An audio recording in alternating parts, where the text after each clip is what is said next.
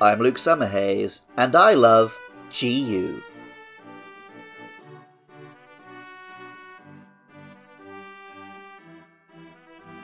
The ancient Chinese capital cities, and the Japanese cities which were based on them, were built very deliberately to align with the four cardinal directions.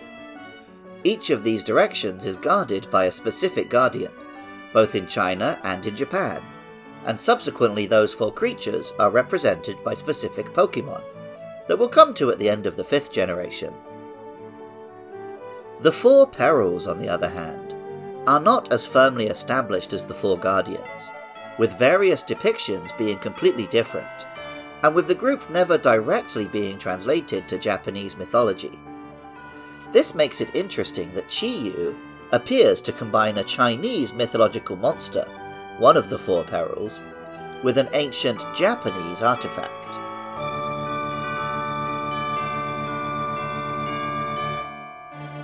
Chi-Yu is the last of the four treasures of ruin. It appears to be a goldfish made of flames, with big round bead-like eyes circled by other curved gems. As the body is made of fire, and the eyes are only gems hovering above the surface, Chi-Yu essentially has no features. This has led to people comparing it to Hundun, a monster in Chinese mythology, which represents the chaos before time, and which is often included in the Four Perils. This monster is depicted as a torso, with limbs and wings, but no head or facial features, and Marvel fans may recognise it as one showed up in the movie Shang-Chi. This might seem like a little bit of a stretch, and I agree, but there are connections.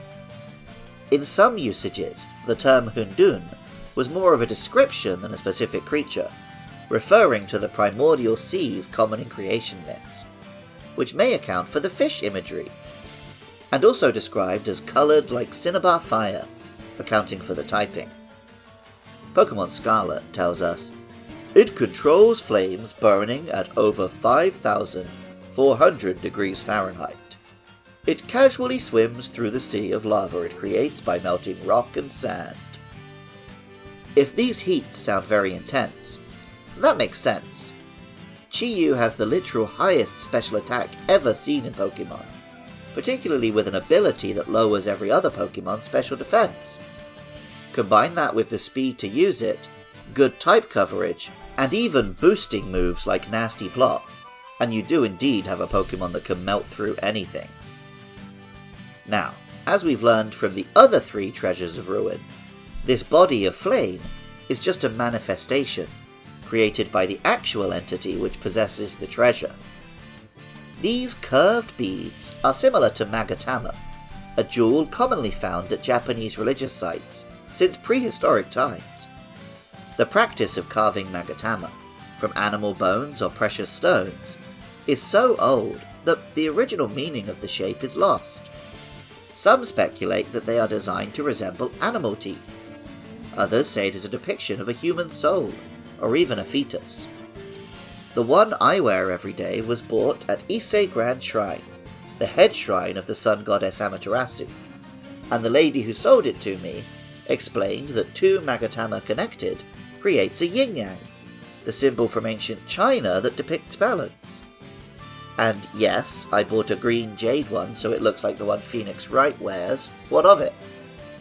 Pokemon Violet tells us, "The envy accumulated within curved beads that sparked multiple conflicts has clad itself in fire and become a Pokemon." The Imperial Throne of Japan has three treasures, which we talked about when discussing the Lake Guardians, Mesprit, Uxie, and Azelf. And because they are a symbol of legitimacy, they were fought over, particularly in the Genpei War around a thousand years ago. The only one which has never been lost and replaced, or if you believe the official story, recovered, is the jewel, a Magatama. This all seems to fit, though the specific jewels on Chi-Yu's face are very thin, without much of the distinctive bulbous head that makes a Magatama. Now, throughout Japanese archaeology, there are differing shapes, particularly in prehistoric times where manufacture was more crude. Nonetheless, it does make me wonder if this is really a Japanese Magatama, or instead a similar but different Chinese curved jewel like a pig dragon, which would fit better with the other treasures being explicitly Chinese in origin. It might be a moot point anyway, with so much of Chinese and Japanese culture being exchanged throughout history, and with the curved jewel being a rare case of something both cultures share, but which all evidence suggests originated on the Japanese islands. As with the other treasures of ruin, Chi-Yu's name comes from two Chinese words. Ji-Yu is Chinese for koi carp, while Yu is Chinese word for jade. The Japanese name, Yu-Yu, uses the more generic Chinese word for fish.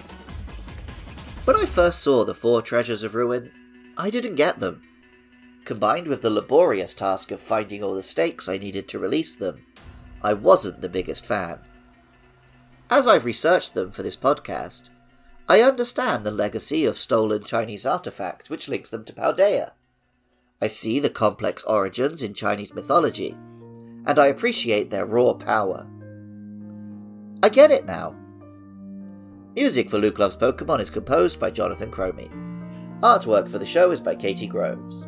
Writing, producing, and editing is by me, Luke Summerhays, while funding is provided by lovely listeners at patreon.com slash podcastios.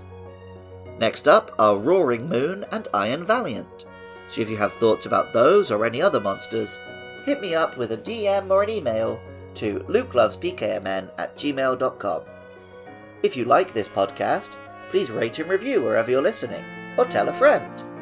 If you want to hear more Pokemon chatter from me, come by twitch.tv slash lukelovespkmn, most Saturday nights from nine p.m. U K time. Even if you don't feel like doing any of that, thank you so much just for listening. I love Chi-Yu, and remember, I love you too.